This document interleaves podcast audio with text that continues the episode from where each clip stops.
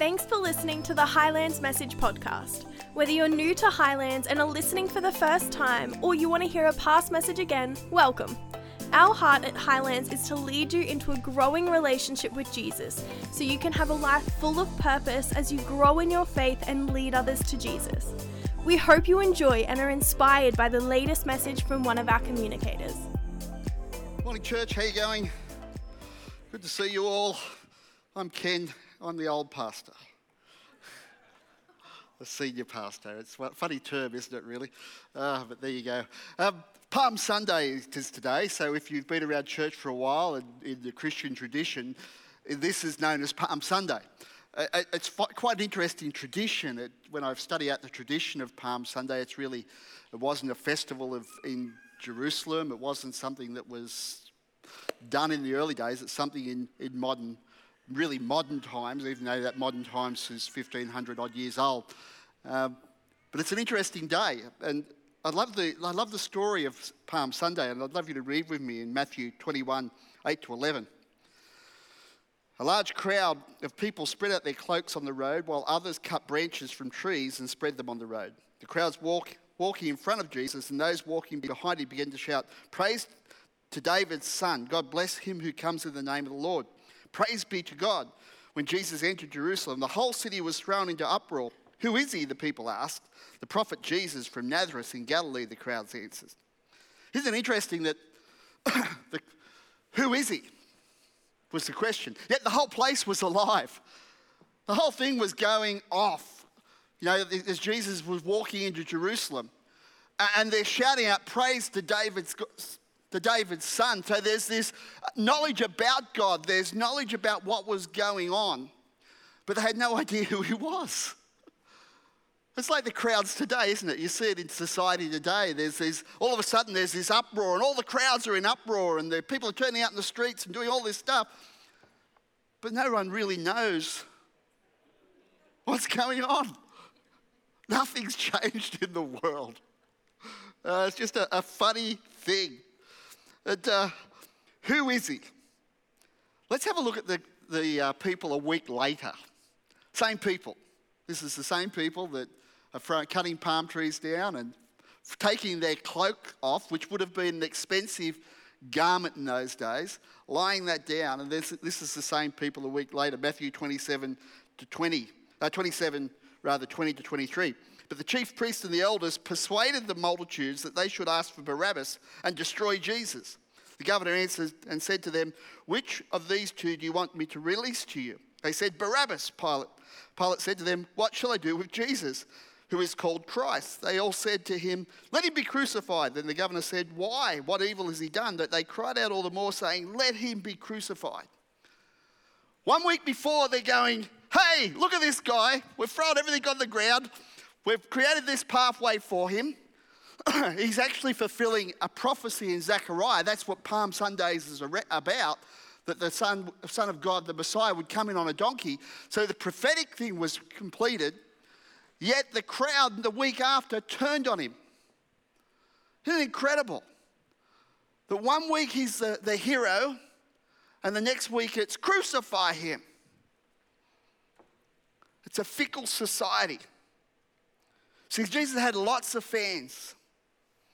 There was lots of fans of Jesus. They all loved him. They were on the side of the mountain when he was talking and giving the sermons.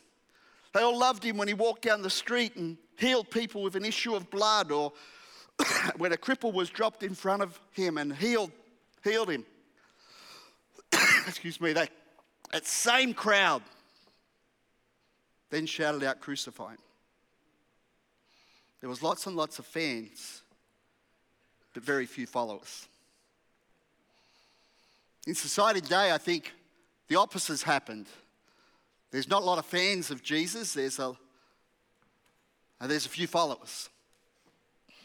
And now my prayer is that we're followers of Jesus, not just fans of Jesus. That we're known as people who actually love God with all of our heart and all of our mind and all of our soul. We love our neighbour as we love ourselves. But that's how we'll be known as Highlanders and how we'll be known as followers of Christ. Not just people who are following the latest tradition or trend or fad or So I think that actually is where we get led astray.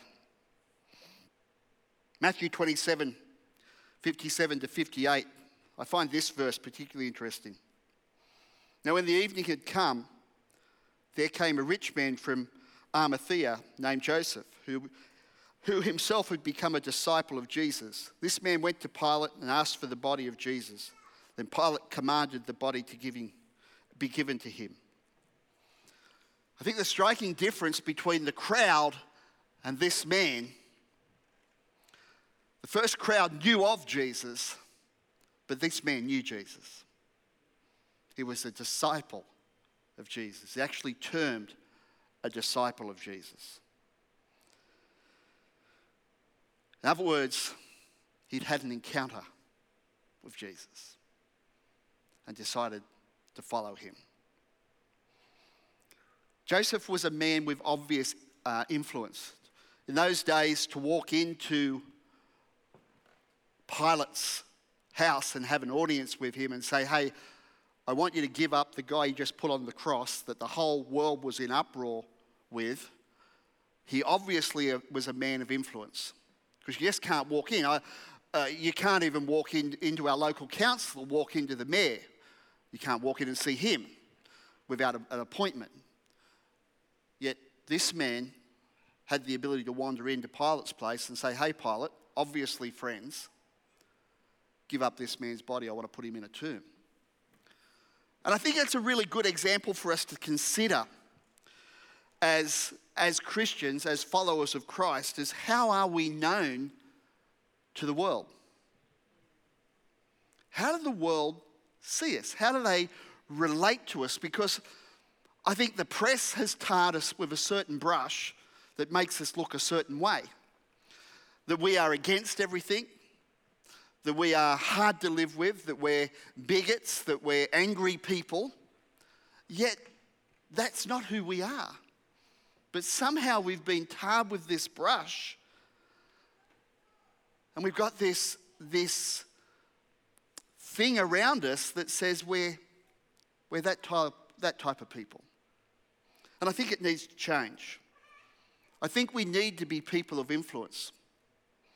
I think we should be able to walk in to the mayor's office and say, Hey, Paul, how you going? There's some issues. I think that's how we should be. I think we should be able to have good relationships with politicians from every persuasion. Whether we like them or don't like them, I think that's how our attitude should show. We should be able to walk in to the, the local member, our local members, David Janetzki, and say, hey, David, how you going? This is what we, sh- you know, what we think. And have some influence. We should be able to walk into the local uh, federal member, Garth Hamilton, and say, hey, Garth, how you going? Have you thought about this? Because I think that's where we get our influence. And I think the same thing, they're just our local members, but we should be able to walk into Anastasia Palaszczuk and say, hey, Anastasia, what do you think about this? We should be able to have that reputation and not walk in and go, oh, you're from that church, or you're a Christian, therefore I don't want to be associated with you. And I think Palm Sunday gives us this example of the, the two extremes of one week before the crucifixion, everyone was for Jesus, and one week later, he only had a few followers left. Yet, from that few followers, the whole world's been changed. And I think that's where the hope lies, especially in 2022, the world we live in. Disciples of Christ should be good friends. Isn't that an interesting thought? That as Christians, as disciples of Christ, we should be a good friend. That's what we should be known as. That we should be people who go the extra mile. We should be people who are friendly with people. And I think that should be the mark of us. Because I think there's a mark where we can get the, the mark of, you know, have a placard and, and demand things with placards or have a, a, an opposing view all the time. And we might not agree with the world, and we probably don't. But how do we win the world? Because that's what we've been commissioned to do. It's such an interesting thought and such a challenge to the way we've been brought up. Now, please understand, I was one of the founders of ACL. People don't know that now, and it's probably not a good thing to put out publicly in today's world. But I sat there with John Gagliardi, who was the founder of it in 1995, and we planned it, and I was going to lead it in New South Wales when we moved from Brisbane to New South Wales to pastor the church. But I chose to pastor the church, not become the leader of ACL in New South Wales. So I understand what it is to have an opinion in the political world. But what I noticed about having an opinion in the political world, the ones that have influence are the ones that are friendly. Isn't that interesting? You can have the angry people that want to get out there and be angry with everybody and, and be the people that are going to shout, crucify him, or whatever. But the ones that actually have influence are the ones like Joseph who can actually walk into the office and say, Hey, can I have Jesus' body? And it sets us up in a different way. It's really important to know how we're perceived as disciples of Christ. How are we known? Are we a good friend that can have a great conversation? Because what I find is this if I sit down with somebody over a cup of coffee, I can talk about anything. So I can talk about gay rights, I can talk about gay whales, I can talk about the environment, I can talk about Jesus. And there not be an offence. And I wonder whether, as disciples of Christ, whether, whether that's where God's positioning us to actually be a good friend to people. And maybe it being a disciple is actually being a good friend,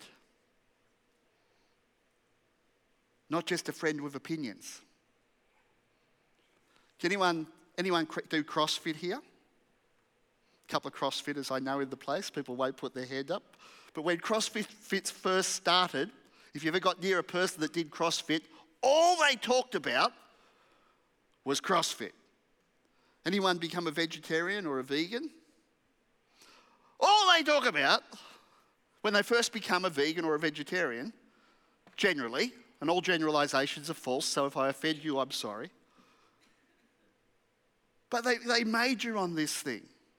And same as Christians, when, when we first become Christians, I think we, it all comes out, and I think it's really healthy, and I think we need to keep that fire within us. But I think we need to learn how to actually use what God has put in us. That's why, with the Discover course, where we learn our gifts and learn out how God's created us, to actually go and apply that in the world that we live in. One of the things I've noticed, I was walking with Brendan uh, Brendan Hanna, who is our operations manager now. He just got a promotion. Congratulations, Brendan. he, uh, we were walking through this, the building sites this week. And one of the things I noticed when I was walking through with myself is when I walk through the building site, I become a builder. So I become a tradie. And I talk like a tradie without the short little words that they use all the time. I've wiped them from my vocabulary, but I generally talk like a tradie to them. Hey, mate, how you going? And I said to Brendan later, I said, hey, mate, if you see me and you want to stop me and find out what I'm talking about, it's okay. but you've got to be able to relate to people. When I find I'm sitting in the boardroom, I'm sitting in a lawyer's office, I relate differently because I'm sitting with a different group of people. But we need to be right. And I think it's an interesting thing as Christians and how we actually do this. Because I think we've been taught to evangelize rather than make disciples. See, evangelism, the way we were taught, was a really quick thing. And I don't know if you've been in church long enough to experience this, and if you have, I'm, I'm sorry. But it, the way it went is you went up to someone and you would say things like, do you know Jesus? And you made sure you carried a big black Bible And the Holy Bible's worn out on this one, but it had to say Holy Bible. And we would be that style of people where we would be the obnoxious ones, where rather than being a friend and actually developing a relationship, we would, hey, you want to, want to give your life to Christ, brother? Let me tell you a story. But I don't think that's what we're meant to do. And I think Joseph really gives us the good example of someone who had that ability, and he was not mentioned anywhere else, but he had the ability to walk up to Pilate and say, Hey, he was obviously a good friend and had made a friendship that brought him influence. And I think God's doing that with us. No matter who we are, that He's brought us to that point that He wants, to have, wants us to have influence in the world. And I'm radically challenged by this. I think from the church's perspective, especially seeing what's going on down in the church world and the controversy and the, the attitude towards the church, I think it's time for the church to actually have a different attitude. And the church being not the organization, being the people. Because the church is nothing but the people. So, how are we perceived? There's a, there's a saying, and, and I've heard it when I was a kid, and I, I read it again this week. It says this You can catch more flies with honey than with vinegar. Such an interesting saying, isn't it? Both vinegar and honey catch flies. They're both attracted to that. But how many of you are going to drink a teaspoon of vinegar straight? Apple cider vinegar, I know some of us are um, into apple cider vinegar. It's okay. It's not nice, but is it? Have you ever tried it? Not nice. But somehow we seem to be attracted to the vinegar side of life rather than the honey side of life. Yet honey attracts more flies than vinegar. And there was a friend of mine years ago, a fellow called Peter Campbell, passed away, and at his funeral they used his saying, and I, I still think it's a phenomenal saying. You're better to be kind than right. In other words, use honey, not vinegar because we can all be right. And our doctrine can be right that you go to hell if you don't know Jesus. That's true. But there's ways to do that and ways to say that to help people in that relationship with Him. Proverbs chapter 16, verse 23 to 24, there's this the heart of the wise teaches his mouth.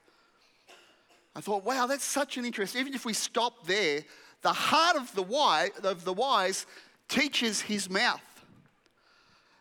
How many times have you been in trouble because of your mouth? Husbands, wives. The wise teach their mouth to what? Shut up. put your brain into gear. My father used to say this all the time to me. You can tell my personality. Ken, put your brain into gear before you speak. In other words, be a wise person and teach your mouth what to say. And adds learning to his lips. Pleasant words are like honeycomb, sweetness to the soul and health to the bones. And again, I think this is an interesting passage because it's talking about our soul. And if you know my prayer for you, my prayer is that you'll prosper in all things, that you'll be in health just as your soul prospers. I pray that all the time over you as a church. But it's interesting, it's sweetness to the soul because everything in our soul, if we've got our soul right and our heart right, everything else falls into place. Everything else, the sweetness to our soul and health to our bones. If we keep a healthy soul, we're generally healthy in our body. We're generally prosper in all things. All of a sudden, if you think about this, that scripture, that you prosper in all things and you'll be in health just as your soul prospers, if you've got that healthy soul, You've got a healthy body, but you've also prospered in all things. Prospering oftentimes comes from your relationships with people. How you relate to people, how you actually make your way, how you become a person that people like rather than people don't like. So, this morning, your mission, if you choose to accept it, is to make friends. Followers of Christ are great friends. But I think it's interesting that we make friends, not just find friends. You ever heard people say, I've, I really struggle to find friends? I've had people say that to me. I really struggle to find friends. And I thought, reading this, I'm thinking this, as I was putting this together, I think, you know, it's not about finding friends, it's about making friends. And I think Jesus wants to us to actually make friends, to be friendly. It's such a simple message, yet the gospel is so simple, yet so powerful. Proverbs, rather, sorry. So, if your mission is to make friends, could growing in love and becoming more like Jesus be the tipping of the balance towards honey rather than vinegar?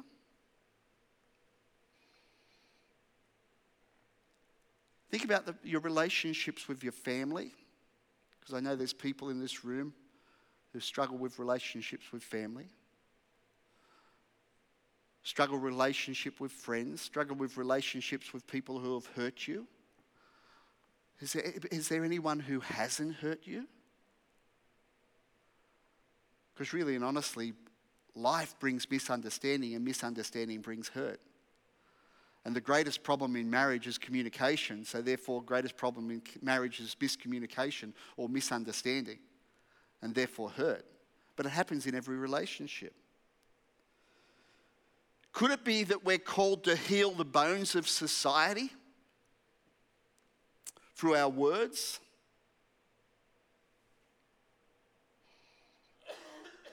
Not just those that we like or that look like us or speak like us or act like us or vote like us or live like us, but maybe the ones who are different. So I don't find there's been many people argued into the kingdom of God. Has you ever found you've won an argument to win people into the kingdom of God? I've never found one. I've never won an argument and they've won into the kingdom. I've had plenty of arguments with people over the years, sadly. And I haven't won them into the kingdom of God by arguing with them. But I've won many, many people into the kingdom of God by being friendly with them. Yet I wonder why we take the stance of argument rather than love.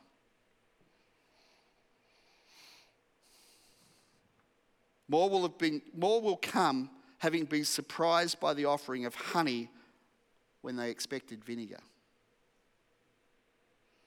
Isn't that an interesting thought? Because the world right now expects you as a Christian to be vinegar, to have an attitude, to have an opinion, to actually show hate rather than love. But imagine the opposite was to come out of each and every one of our mouths, even if we were so against what was happening, but to open a door of love.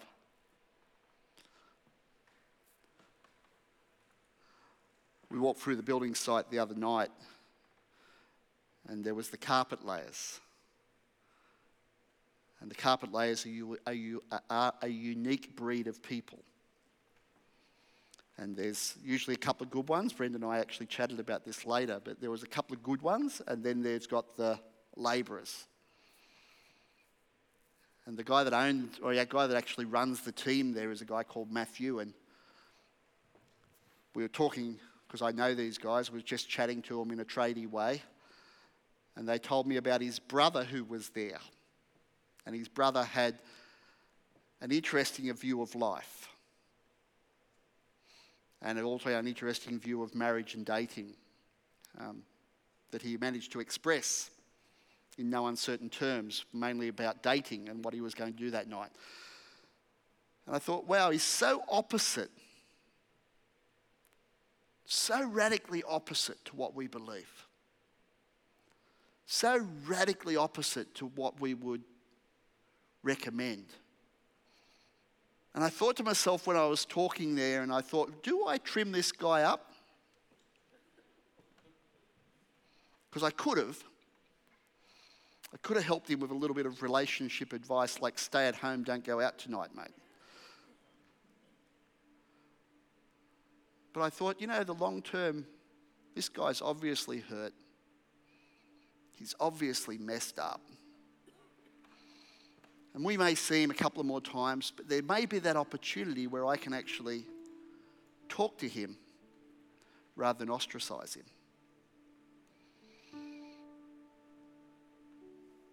I think it's so important. I think more will find the love and the life of Jesus if we choose words of grace. I think as we take this series, Walking with Jesus, be a disciple and make disciples. I think one of the greatest lessons we can learn from Jesus is that he had this outworking of grace. When they brought the woman caught in adultery, he extended grace. When they brought other people through him he extended grace. When they brought the man with the withered hand on the Sabbath and he healed him, he extended grace. And maybe that grace, maybe that reputation that he had received that was so evident on Palm Sunday was because of the grace that he showed. And sure, he was crucified and there was nothing going to stop that. It was in the plan of God. But gee, he won a lot of people on the way, didn't he? And he set up the whole of the next 2,000 odd years that we're in, seeing people come to know Jesus. So I think this morning, if you agree, relationships matters. And how we talk with each other is important. The challenge is for us, and our possible next step is would we trade our vinegar for honey? And I don't know about you, I've got plenty of vinegar still. But should we trade it with for honey and see how many people we can win? You know, it's not hard. It's just looking for ways to compliment people. It's just looking for ways to say, hey, you've done a good job, or hey, you look great today, or rather than seeing the problems and addressing the problems, because you know what? There's lots of problems out there. It's really easy to see problems. But maybe the way to go about it is to actually see the solutions and praise the solutions rather than seeing the problems. And I think it's the same in relationships. I think it's the same in marriage that you can actually, after you've been married for a little while, you can see the problems rather than your lovesick eyes when you were first married. But to actually sit there and say, hey, look at the solutions. I'm not looking at you two, all right? I saw that nudge.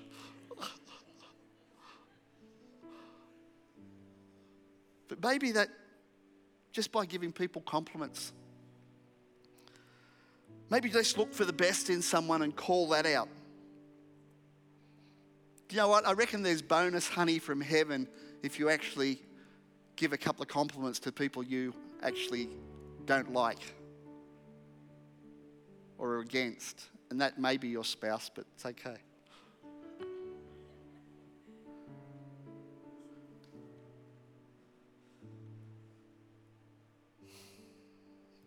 I think, you know,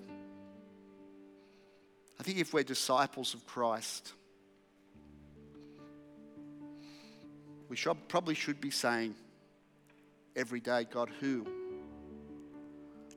Who today have you positioned me to influence? Who today have you set me up that I can actually give a compliment to, show some love to?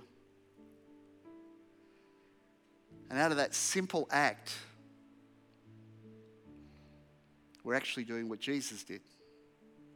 For God so loved the world that he sent his only Son, that none should perish and all can have eternal life.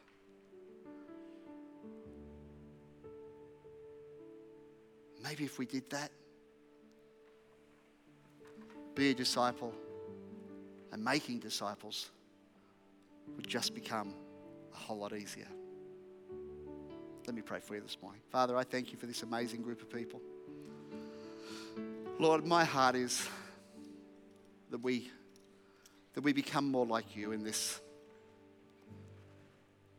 Father, I know that we can create argument, we can disagree, and we can do all the th- things. And Father, the longer we become Christians, the more set in our ways we become, and more of our attitude is cemented. But Father, you always are renewing us. We can see the people out there and Father, understand that they've got hurts and they're broken and just like we are. And maybe that little bit of love, that little bit of encouragement, those few kind words that are like honey because people are so desperate. They're so wanting the hope that we might be able to be just a deliverer of that hope for that person in this day. And out of that, they go, What is it about you? You're not what I expected. You're not stereotyped to a religious person that I expected. But you're actually someone who genuinely cares. And Father, help us to be that. Help us to be your representative on earth, that we can take the great commandment and the great commission and make a difference to the ones around us and the ones you bring across our path. In Jesus' name. Hey, just while every eye's closed, and every head's bowed, we do this in every service because you really do matter to God and you do matter to us. And maybe you've been in church all your life, or maybe today's the first time you've walked into church, or maybe you've been away from church and you've come back today. Friend, it's not just about church, it's about knowing Jesus. And there'd be lots of fans of Jesus. But to be a follower of Jesus is the opportunity that is presented. And the way we do that in this place is we want to give you the opportunity to ask Jesus in your life, to know Him, not just know about Him. And the way I do that here is I'm going to ask you while no one's looking around so you can make a decision yourself. Not with your spouse, not with the person sitting next to you, but a decision for yourself to ask Jesus into your life. And the way I do that is I'm going to ask you to raise your hand. And the reason I ask you to raise your hand, that's an outward sign of an inward decision. The Bible says if you confess with your mouth and believe with your heart, you will be saved. So if that's you and you've never given your life to Christ and you'd like to this morning, I'd love you to raise your hand so I can pray with you. I'm not going to embarrass you. I'm just going to pray with you, lead you to Jesus. So I look across this room right now. If that's you, you've never given your life to Christ or you're coming back to Christ, would you raise your hand so I can see it? Look across this room one more time. Well, Father, I pray for everyone here that if they know you, Lord, you continue to grow them, to woo them, they come into an even deeper relationship with you. If they don't know you, Lord, I ask you to touch them today. Father, let the words ring in their ears that you love them. In Jesus' name, amen. Thanks again for listening to the Highlands Message podcast. We hope you feel encouraged to take these words with you to know God, find freedom, discover your purpose, and to make a difference. If you feel moved by today's message and want to connect with us, we'd love to hear from you. You can reach us at highlands.au on Facebook or Instagram, or head to the highlandschurch.org.au website for more resources and information. Be sure to follow the Highlands Message podcast on your preferred platform to stay up to date with our latest message. We hope to see you in person soon.